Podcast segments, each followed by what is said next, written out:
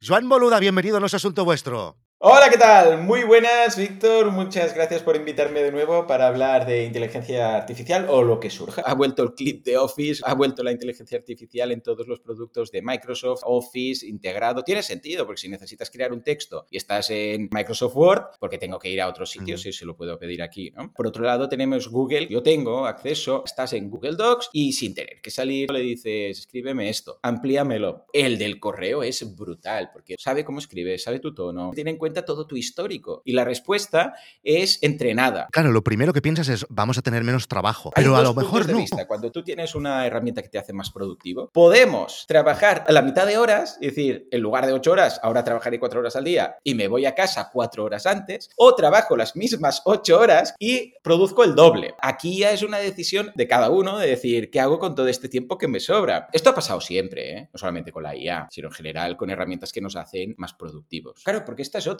que ha incorporado ChatGPT, le podemos hablar a ChatGPT. Lo que hace es me reconoce el texto y lo escribe. No, no, ahora ya no. Igual vas a tener que actualizar. Justo ha sido esta semana. Esto de poder subir las fotos, de poder hacer uso de DALI y de hablarle a ChatGPT, todo esto es ahora, se está desplegando, igual en cualquier momento lo tendrás. Yo lo he estado probando, tiene escucha todo el rato y yo voy con los AirPods por casa hablando con ChatGPT y me va contando cosas y yo le... no es lo típico del escribo, le doy al botoncito. Es una conversación fluida todo el rato, constante, como Her, ¿sabes? La peli de Her es más rápido que Siri, para hacernos una idea, ¿vale? O sea que no hay ese lag entre pregunta y respuesta. El único problema es que aún no está incorporado en ChatGPT, es que... Añade tus cosas. efectivamente, no tiene mi información. Esto estoy seguro que lo incorporarán, ¿eh? ¿Has montado algún negocio con inteligencia artificial que no hayas explicado? Justamente me pillas, va, va a ser exclusiva.